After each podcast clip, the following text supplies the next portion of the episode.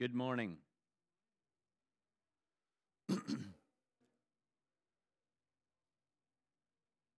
so, uh, quick update. I don't know if you heard, Caleb is really sick. He's got, uh, I guess, double ear infection. And uh, he probably should have gone to the doctor on Friday. He's going today to urgent care. But uh, he, I guess he can't hear. And uh, he and Natalie have been communicating by texting each other in their apartment, face to face, because his hearing is so bad from the infection. So be praying for him. And if you're wondering why my face looks like this, all splotchy and red, but you were too kind to ask. It's just I contracted a mild case of leprosy when I was in Uganda, and it's only mildly contagious. No, I was kidding. That's not what it is. it's actually a chemical treatment that I go through every couple of years that treats pre um, cancerous um, lesions in the skin. So it burns it out so it doesn't turn into skin cancer. So, uh, yeah, so I have to do it for a couple weeks. This is my last day of treatment. Then it takes about two weeks for it to go back to normal. So, but the leprosy story sounds a lot better. Anyway, so um, yeah, let's pray and we'll get started. Father, thank you for the opportunity to come together uh, this morning. Thank you for uh, the opportunity to worship with the body of Christ. Just pray that you would open our eyes and our, our hearts to receive instruction from your word. Pray that we would be encouraged, convicted, and transformed into Christ's likeness. Pray that all that we do today would glorify and honor you. And certainly we do lift up Caleb this morning. Pray that you would um, heal and pray that you would um, just comfort he and Natalie um, in this uh, physical suffering. And just thank you for his ministry here. And certainly uh, he is missed when, um, when not present. And we pray these things in Jesus' name. Amen. So uh, last week we uh, considered Christ's death on the cross, uh, how that impacted him, um, and what was accomplished for us. Now, this morning, we're going to look at the next big event, the next significant event in the life of Christ, and that, of course, was his resurrection. so let me begin uh, the study with a quote from John Stott, uh, old theologian, Bible teacher, English he said, uh, authentic Christianity, the Christianity of Christ and the apostles, is supernatural Christianity. It is not a tame and harmless ethic consisting of moral platitudes spiced with a dash of religion. It is a resurrection religion, a life lived by the power of God. The Apostle Paul said something similar to that a few thousand years earlier in regards to the gospel in 1 Corinthians 15 3 through 4. He said, For I delivered to you as of first importance what I also received that Christ died for our sins in accordance with the Scriptures, that he was buried, that he was raised on the third day in accordance with the Scriptures. So, this is one of the realities of the Christian faith that sets it apart from all other religions. And it is a reality that Christianity absolutely depends on.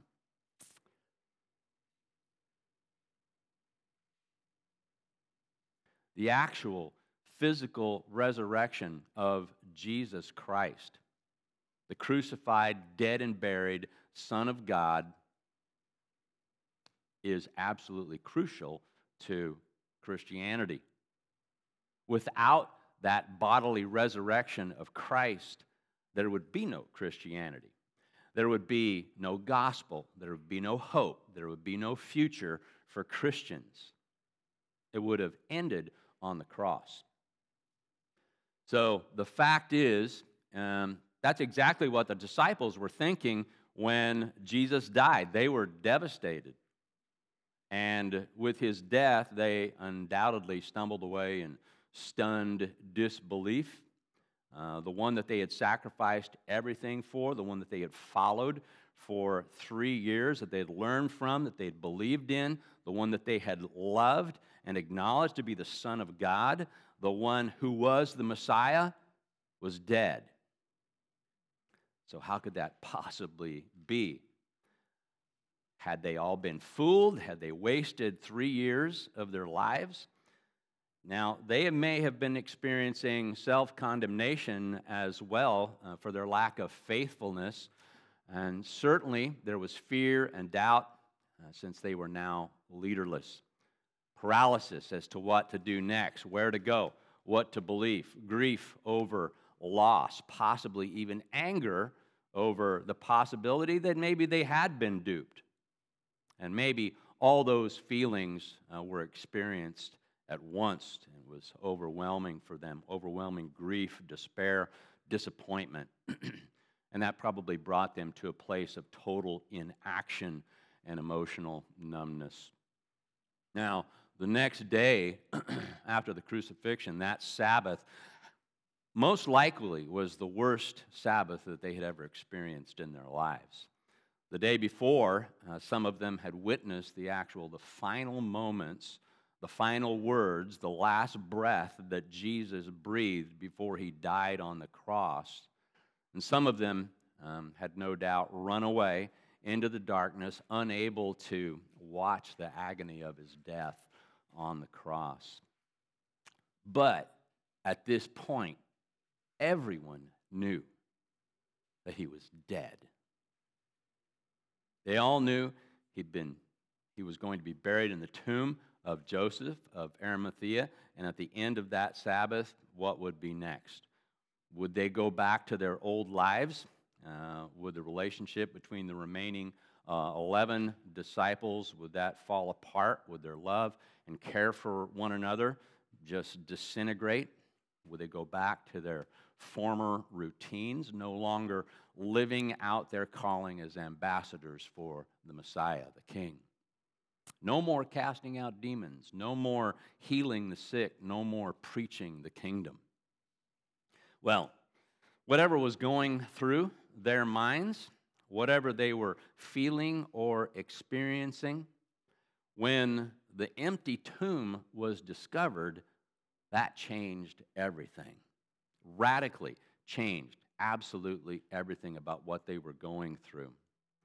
And then in the years after the death and the resurrection of Jesus, there were, there were numerous so called messiahs and messianic movements that rose up, but all of those self proclaimed messiahs died and they stayed buried. They stayed dead, and all their followers faded away. That was not the case with Christianity.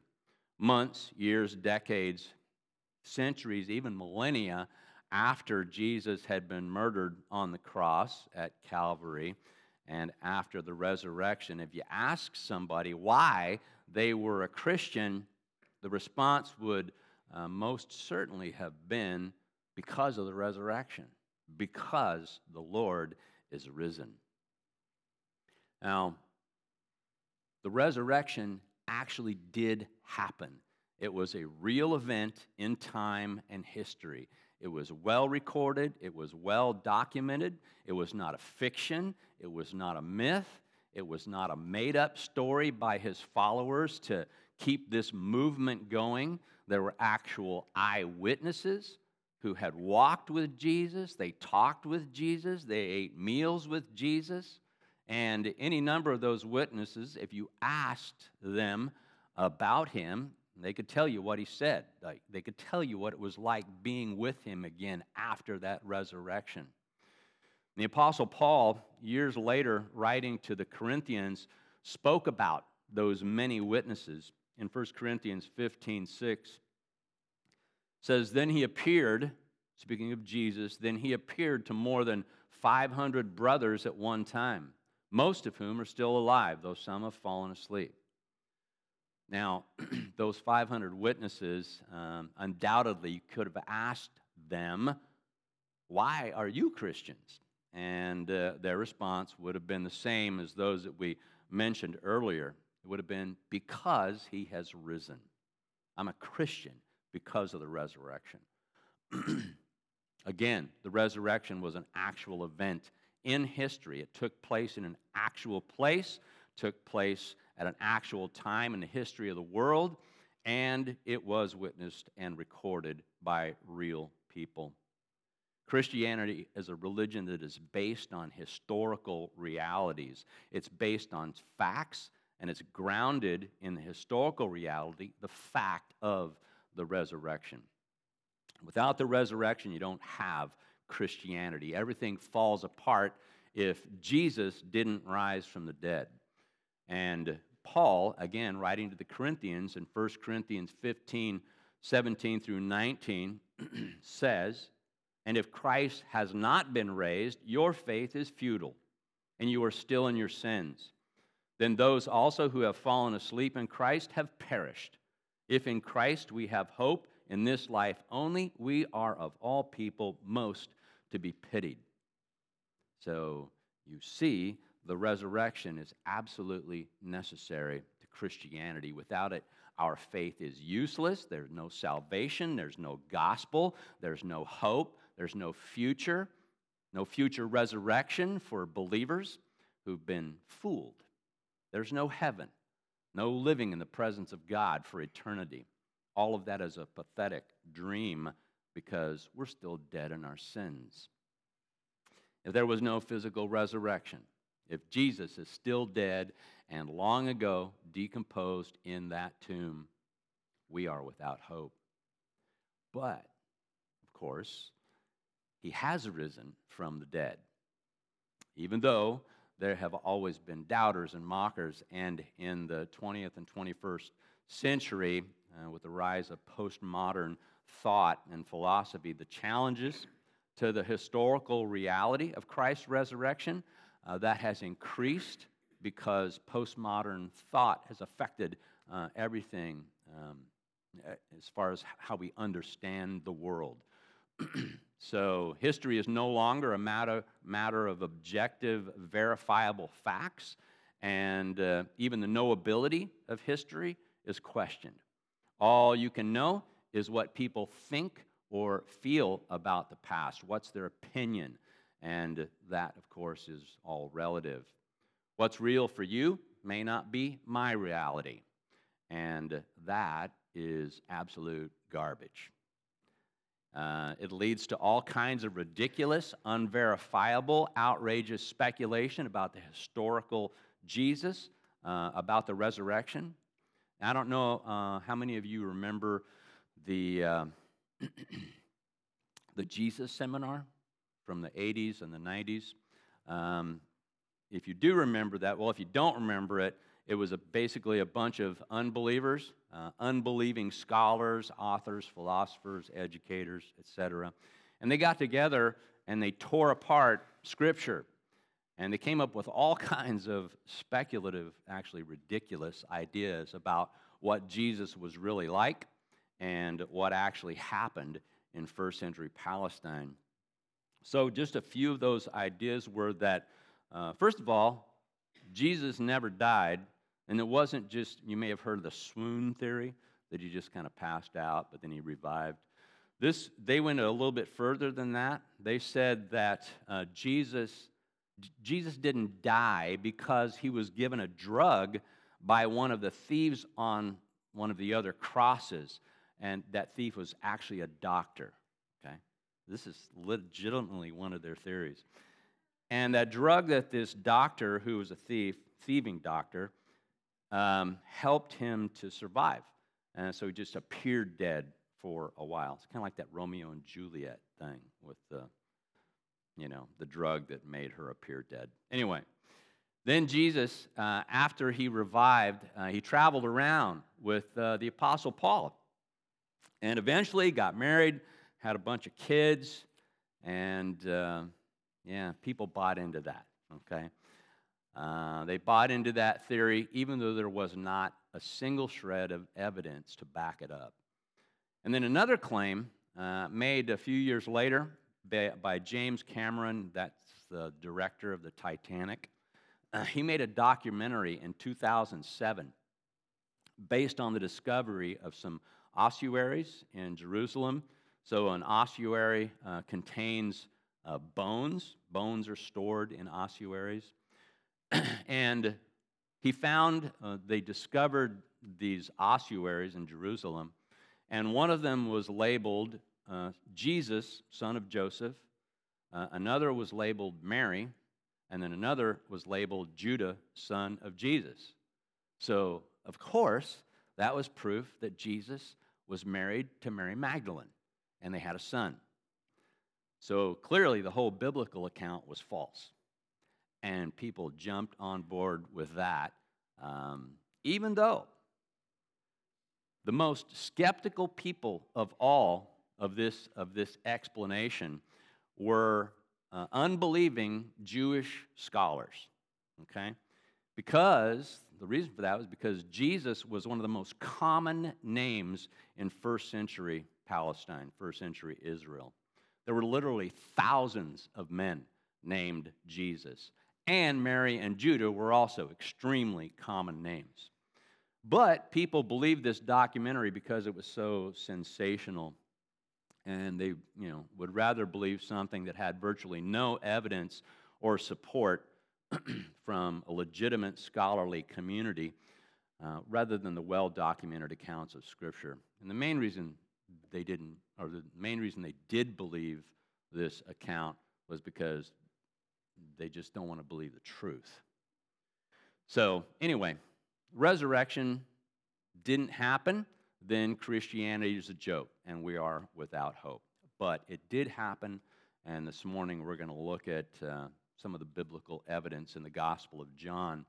And we're going to focus particularly on the experience of Mary Magdalene, Peter, and John uh, to demonstrate the reality, the truth of the resurrection. So if you have your Bibles, turn to John 20, and we'll just read through this section 21 through 23. Now, on the first day of the week, Mary Magdalene came to the tomb early while it was still dark and saw that the stone had been taken away from the tomb.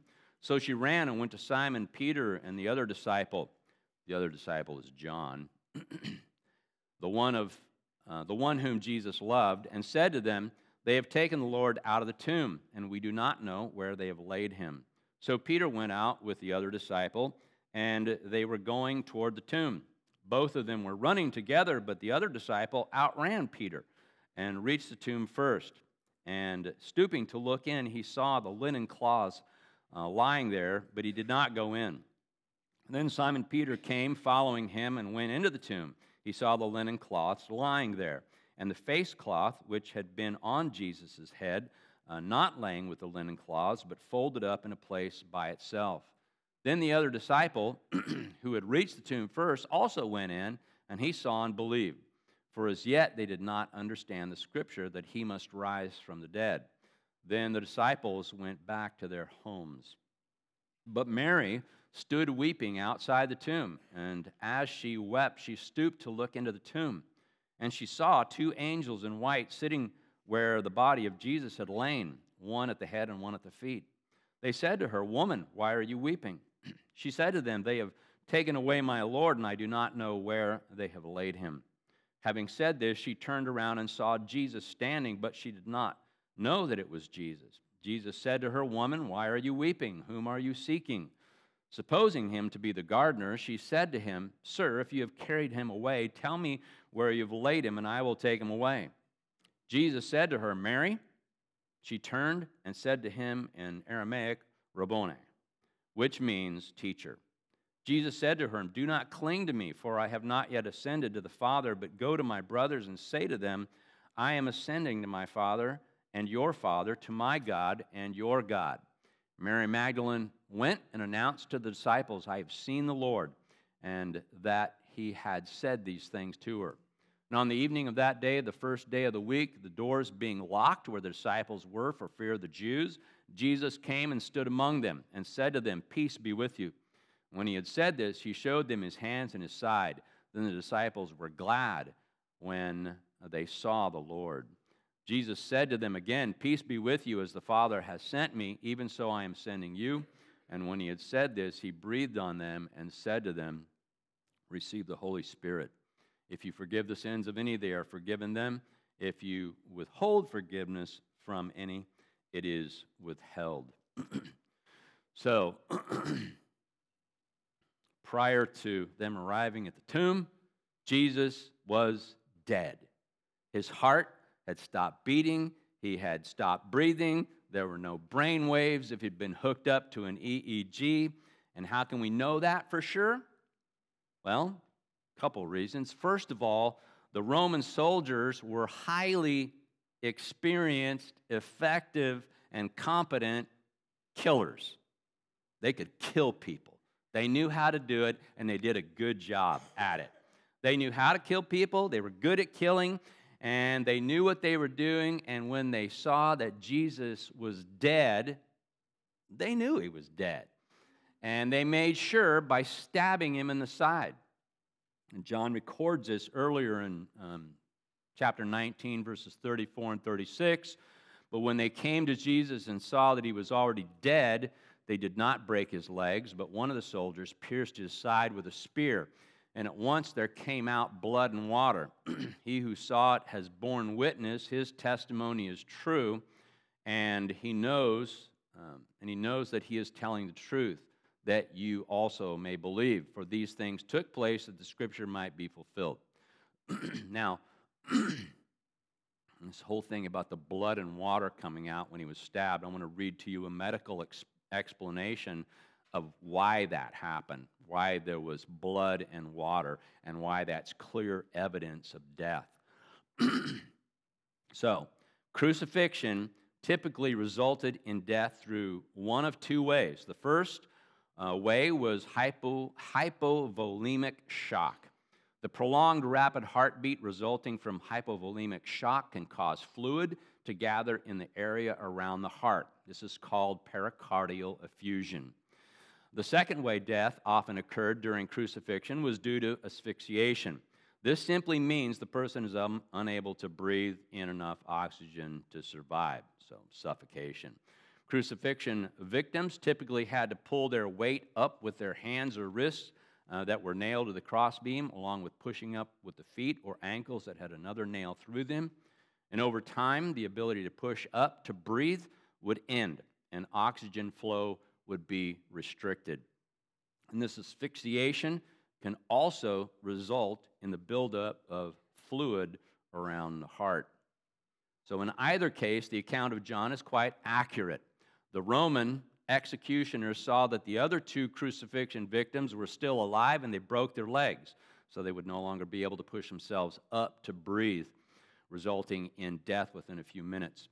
And in the case of Jesus, they saw that he had become unconscious, likely was already dead, but to confirm that, they shoved a spear into his side, likely under his ribs, and that ruptured the pericardial sac, resulting in a flow of both blood and water, which would indicate hypovolemic shock and death.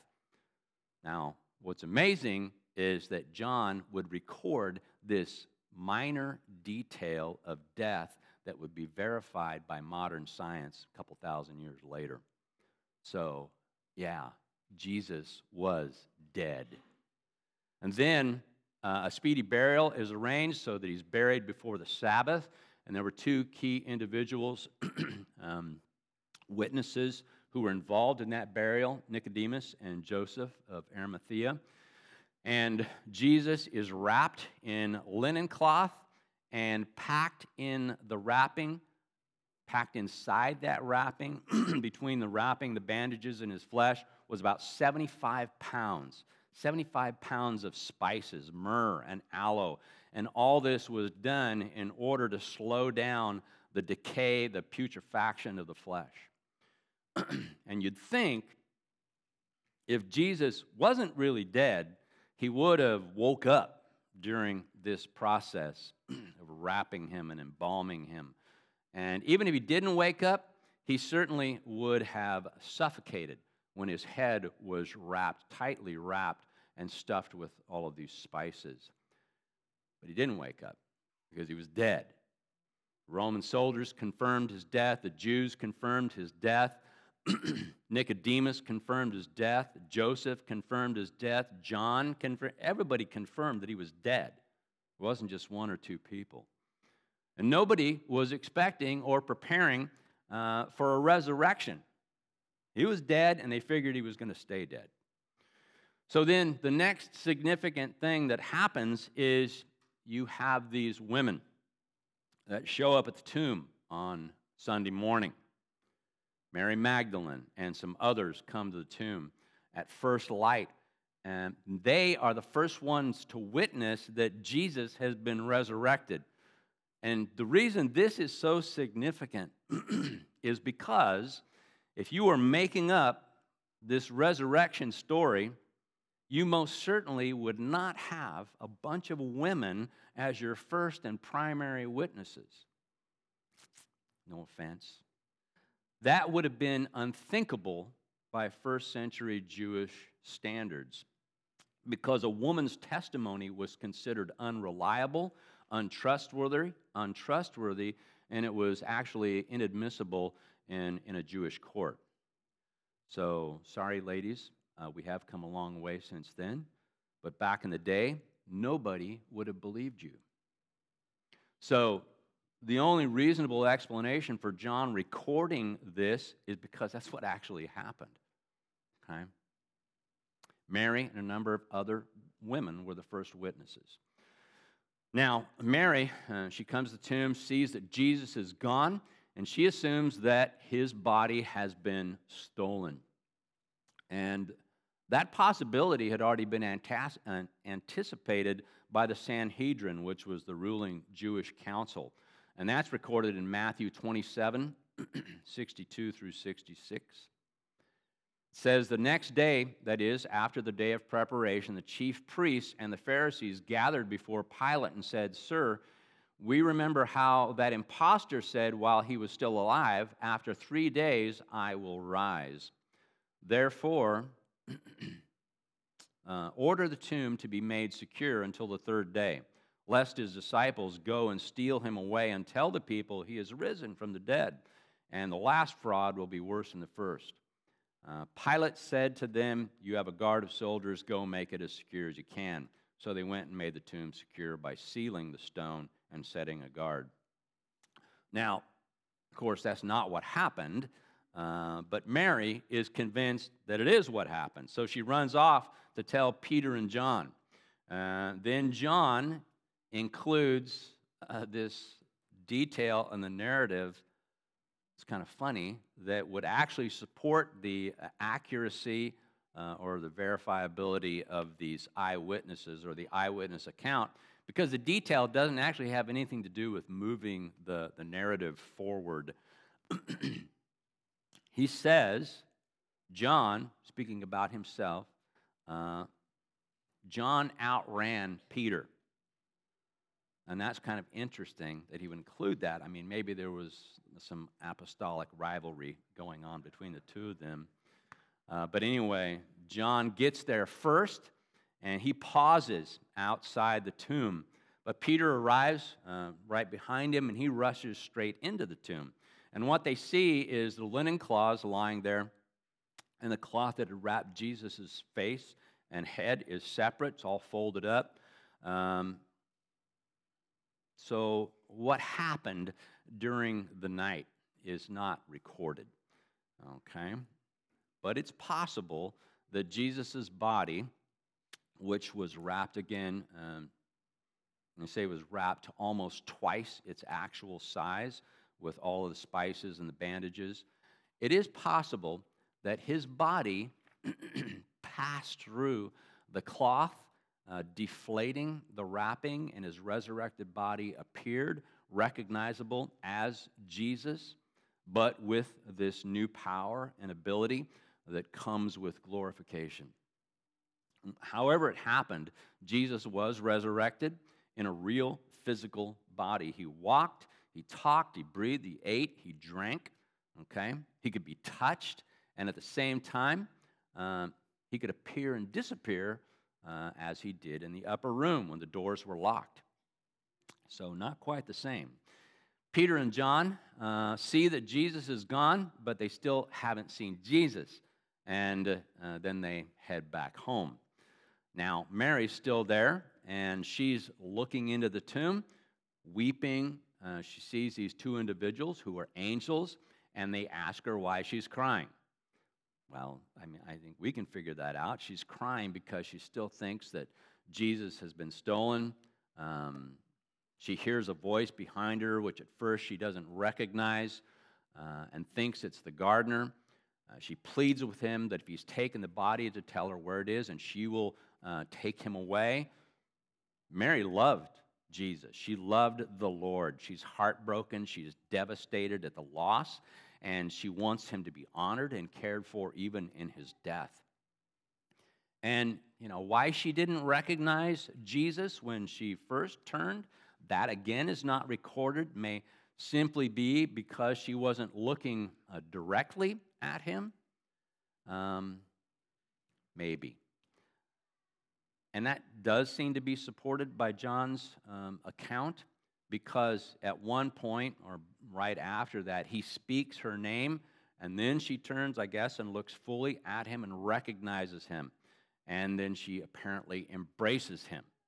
Uh, so, again, first person to see the resurrected Lord was a woman, Mary Magdalene.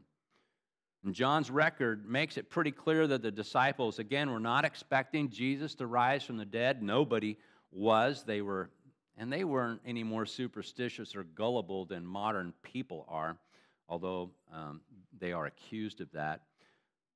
2,000 years ago, dead people just didn't come back to life, they generally stayed dead. And that was the predominant thinking uh, of the time, including Sadducees, uh, who absolutely denied physical resurrection. And even Lazarus' sister um, understood that resurrection would take place in the eschatological future, way in the future, uh, on the last day. And that's recorded in John 11 24, her words. anyway, going back to Mary, Jesus physically resurrected.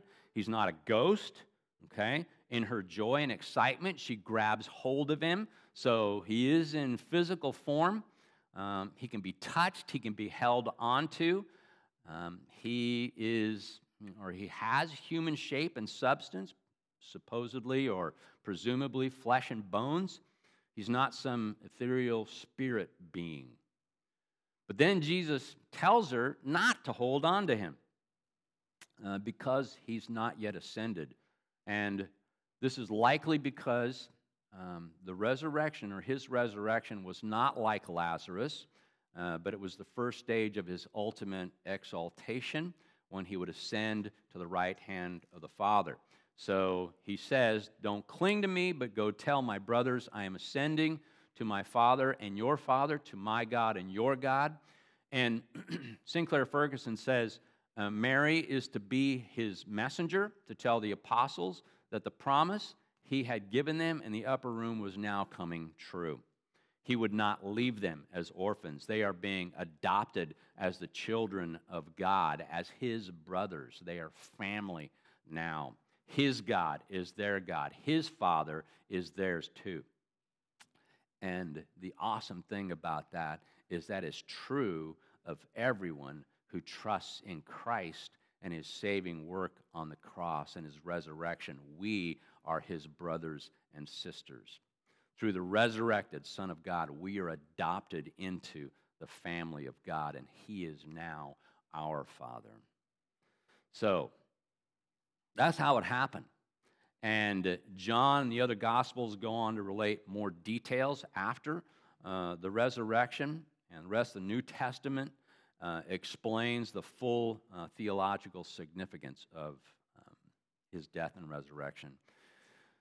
But initially, one thing is certain Mary believed, John believed, Peter believed, the rest of the disciples believed that Jesus had conquered death and the grave. Jesus was risen. So now I want to I want to touch on a few of the things that were uh, accomplished in the resurrection, what was the significance of the resurrection theologically. So, first of all, he was victorious over death, victorious over sin and its consequences. He was victorious over our guilt for sin. He was victorious over the evil one, over the ruler of this world, over the devil. And John and all the other believers believed that. Um, in many churches around the world, uh, the Apostles' Creed is recited in unison by their members. We don't do that. Uh, but the creed is a very basic summary of the gospel. And I want to read to you what uh, Sinclair Ferguson uh, says about the Apostles' Creed as it relates to the resurrection and to Christ's victory. He says, In the Creed, Christians confess their faith in the Father as the Creator, the Son as the Redeemer, and the Holy Spirit. They also celebrate the privileges of belonging to the fellowship of the church the blessing of the gospel and the end of the world. The creed tells us that Jesus Christ descended into hell. Now, that expression has been variously understood and interpreted, but it surely reminds us, among other elements, that on the cross, Jesus engaged the powers of darkness. Paul tells us he disarmed them and triumphed over them. In his own hours of shame, he put them to open shame by triumphing over them. That's Colossians 2:15. John himself says elsewhere the reason the Son of God appeared was to destroy the works of the devil in 1 John 3 8. The empty tomb was the first sign that this battle with the forces of darkness had not only been engaged, but that in it Christ had triumphed. In Peter's words on the day of Pentecost, God raised him up, loosing the pangs of death, because it was not possible for him to be held by it. He was not abandoned to Hades. Acts 2:24. So the empty tomb was a sign of his victory over sin, over death, and hell. And the implication of that is that Satan can now never triumph over someone who has sought and found refuge in the resurrected Christ. And in Romans 8:34 it says, "Who is to condemn? Christ Jesus is the one who died, more than that, who was raised, who is at the right hand of God, who indeed is interceding for us." So, victory over sin, death, and Satan. And then a few more points on what was accomplished. um, those are stated in Romans uh, chapter 4, verses 24 through uh, chapter 5, verse 1. It says, It will be counted to us who believe in him who raised from the dead Jesus our Lord, who was delivered up for our trespasses and raised for our justification. Therefore, since we have been justified by faith, we have peace with God through our Lord Jesus Christ. So, his resurrection secured our justification before God. and justification is when God declares that we are no longer considered guilty under his divine and holy law, but we are forgiven, we're counted righteous before God. Christ paid the penalty for sin in dying on the cross, and he demonstrated that full satisfaction of God's righteous wrath against sin was accomplished when he was raised from the dead. Christ died and rose from the dead in victory over sin and its consequences, including death, which secured our justification. Because Christ rose in victory, we can no longer be condemned. We are justified, and we gain that justification through faith in his death and resurrection. So, no matter what sin uh, may do to us living in this sin cursed uh, and fallen world, Christ has conquered that final enemy, death. And the day is coming when we will rise from the grave. We will receive uh, a new resurrection body, just like the Lord's, and we will no longer suffer under the curse of sin. We will live forever in His presence. No more sin, no more sorrow, no more death, and all of that is a result of His death and resurrection. Now, um, one final point we also now are at peace with God. Once we were rebels and enemies under his wrath and condemnation, but again, because of Christ's death and resurrection, we are justified and no longer fear that righteous judgment because it was poured out on our Lord and Savior. Romans 5 8 through 10 says this uh, very clearly. But God shows his love for us in that while we were still sinners, Christ died for us. Since therefore we have now been justified by his blood, much more shall we be saved by him from the wrath of God. For if while we were enemies we were reconciled to God by the death of his Son, much more now that we are reconciled shall we be saved by his life. And again, Romans uh, 4 24 through 5 1. It will be counted to us who believe in him who raised from the dead Jesus our Lord, who was delivered up for our trespasses and raised for our justification. Therefore, since we have been justified by faith, we have peace with God through our Lord Jesus Christ. All that was accomplished in the death and resurrection of Jesus. Victory over sin, death, and Satan, justification before God, and peace with God. Without Christ's resurrection, none of this um, is secured. None of it would have been possible. Again, there would have been no gospel, no good news, no Christianity, no hope. 1 Corinthians 15, 17 through 19 would have been true.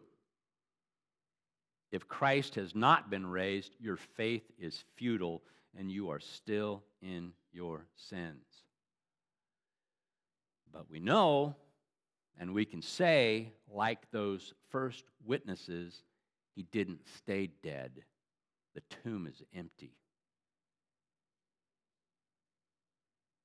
He is risen.